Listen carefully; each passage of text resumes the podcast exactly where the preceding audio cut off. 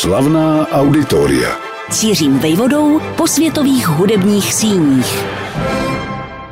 Slavností bývá někdy nazýván Chopinův festival v Mariánských lázních a není to přehnané tvrzení. Každoroční hudební událost, obohacená navíc v sudých letech o mezinárodní klavírní soutěž, se totiž postupně rozrostla do bohaté přehlídky akcí. Kromě symfonických koncertů obsahuje i koncerty komorní, dále pak recitály, nokturna či matiné, ale také jazzová vystoupení.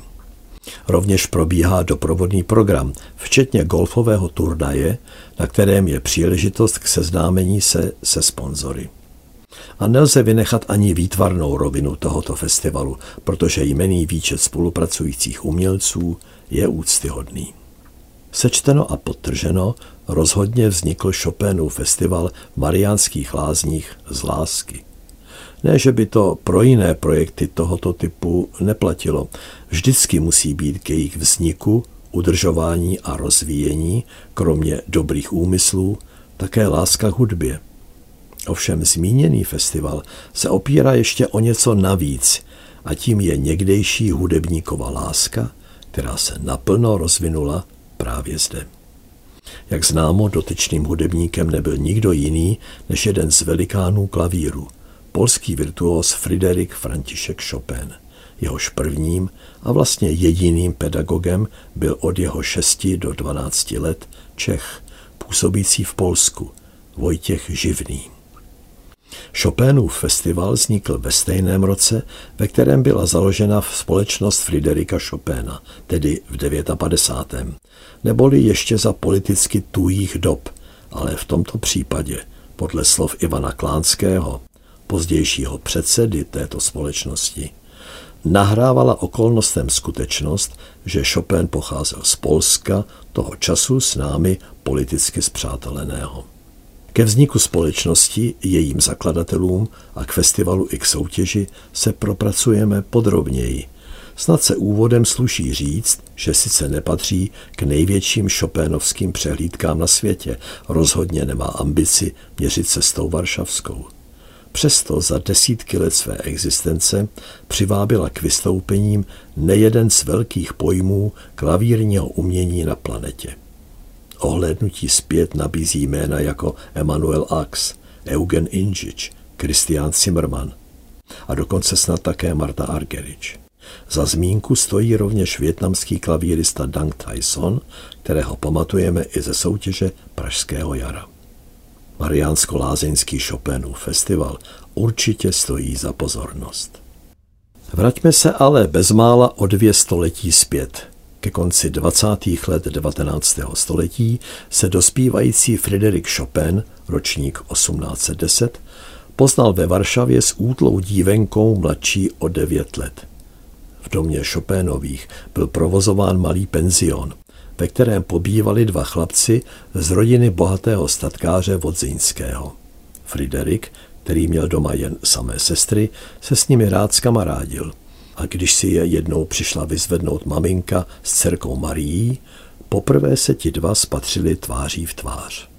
Zatímco pak v roce 1831 pobýval 21-letý Chopin ve Vídni, vypuklo v Polsku povstání za nezávislost. Jeho otec Mikuláš mu písemně poradil, aby se nevracel. Syn poslechl a zamířil do Paříže. Povstání sice skončilo neúspěšně, ale movité rodině Vodzínských po revoluční zmatky nevyhovovaly, takže se rovněž vydali na cesty. Jejich cílem se stala Ženeva, odkud se přemístili do Drážďan. Nastal rok 1835 a Friderik, často nemocný, se léčil v Karlových Varech. Rodičům se podařilo přijet za ním z Varšavy. Setkání bylo dojemné. Do té míry, že Friderik se s nimi vydal ještě na kus jejich zpáteční cesty, která vedla přes Drážďany. A když se tam šel v podvečer projít, narazil inu na Vodzinské. Náhoda? Osud? Marie mezi tím dorostla do krásy, přeskočila jiskra, slíbili si, že se setkají znovu.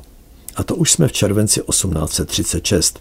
Devět dní se neduživý virtuos trmácel dostavníkem z Paříže do Mariánských lázní. aby se tam setkal s dívkou, na kterou nemohl zapomenout. Byl totiž informován, že ženská část rodiny Vodzínských ve městě léčivých pramenů právě pobývá. Podobně jako řada krajanů z Polska, kteří si mariánské lázně oblíbili. A v tom tkvěl problém. Chopin, tehdy už slavná veličina, se z jejich společnosti ne a nevymanit, musel hrát, ač byl vyčerpaný. Aby spolu přece jen byli pár hodin o samotě, vymyslela chytrá Marie důvod.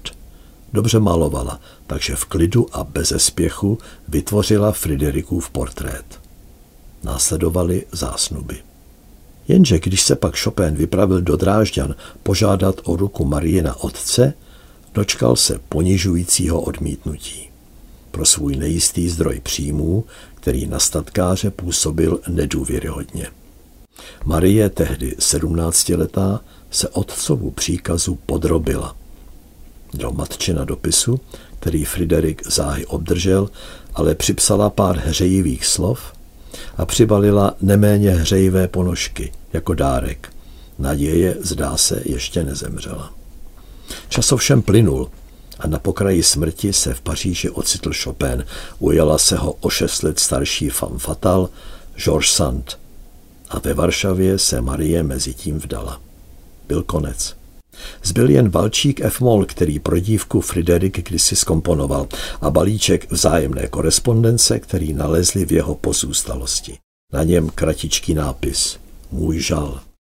Jakkoliv dnes ve festivalovém týmu působí několik žen, stáli roku 1959 u kolébky Chopinovské společnosti, co by hlavního pořadatele festivalu, pouze muži. Polonista, publicista a editor Jaroslav Simonides, hudební a divadelní historik i organizátor Jaroslav Procházka a historik a popularizátor Karel Nejedl.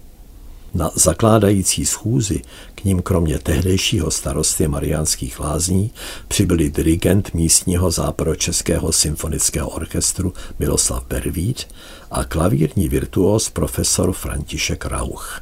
Právě on byl zvolen předsedou společnosti Friderika Chopina a zůstal jim až do své smrti v roce 1996. Štafetu po něm převzali dva následníci. Napřed po dobu 12 let profesor Ivan Klánský, ostatně jeden z Rauchových žáků, a poté další vynikající klavírista i pedagog Martin Kasík. U příležitosti 50. ročníku festivalu byl vějíř jeho činností rozšířen do podoby, o které byla v úvodu řeč. Koná se vždy v polovině srpna kdy je lázeňská sezóna v plném proudu a trvá nejméně týden, někdy až deset dnů. Například v roce 2023 bylo na jeho programu osm koncertů. Tři, včetně zahajovacího a závěrečného, hostil zdejší společenský dům Casino, kterému se tak říká proto, že vypadá jako zmenšenina slavného kasína v Monte Carlo. Jedině sem se totiž v rámci města vejde na pódium symfonický orchestr. Komorní koncerty či recitály se odehrávají buď v městském divadle nebo mimo Mariánské lázně, v Teplé, v Kinžvartu nebo na jiných místech v dostupném okolí. Pokaždé v sudých letech se nedílnou součástí festivalu Friderika Chopina stává mezinárodní klavírní soutěž vyhlašovaná ve dvou věkových kategoriích do 19 a do 30 let. Náročnost mezi nimi se výrazně liší. Pochopitelně si pro svá vystoupení mohou vybrat pouze mezi doporučenými skladbami, jejíž autorem je výlučně nesmrtelný Chopin. Ale jak počet soutěžních kol, tak délka soutěžních vystoupení stoupají s věkem soutěžících. Pořadatel vyžaduje od přihlášených jen mírný finanční poplatek, navíc jim hradí celý pobyt, zatímco cestovné si financují sami.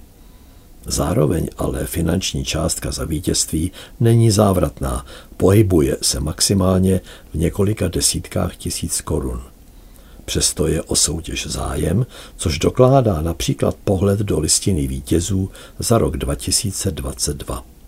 V kategorii do 30 let zvítězil Japonec Suzumi Namikawa, který porazil soupeře z Turecka, Ukrajiny a Polska. Mladší kategorie do 19 let se stala kořistí dvou mladých klavíristek ex equo. Jednou z nich byla zástupkyně České republiky Aneška Konečná. Mariánské lázně byly, jak známo, dlouhodobě oblíbeným cílem kulturních osobností, které zde rády pobývaly, protože kromě samotné léčby a procházek po krásném okolí se tu setkávali navzájem. Například Miroslav Horníček sem jezdil pravidelně od roku 1961 až do roku 1997 a městu věnoval následující vyznání. Je cosi milostného v těchto místech. Génius jeho koutů, síla, která dává Gétovi zapomenout na jeho věk, síla, která dává prstům Chopénovým schopnost tkát něžné krajkové hudby. Festival věnovaný slavnému Friderikovi sem prostě patří. Slavná auditoria.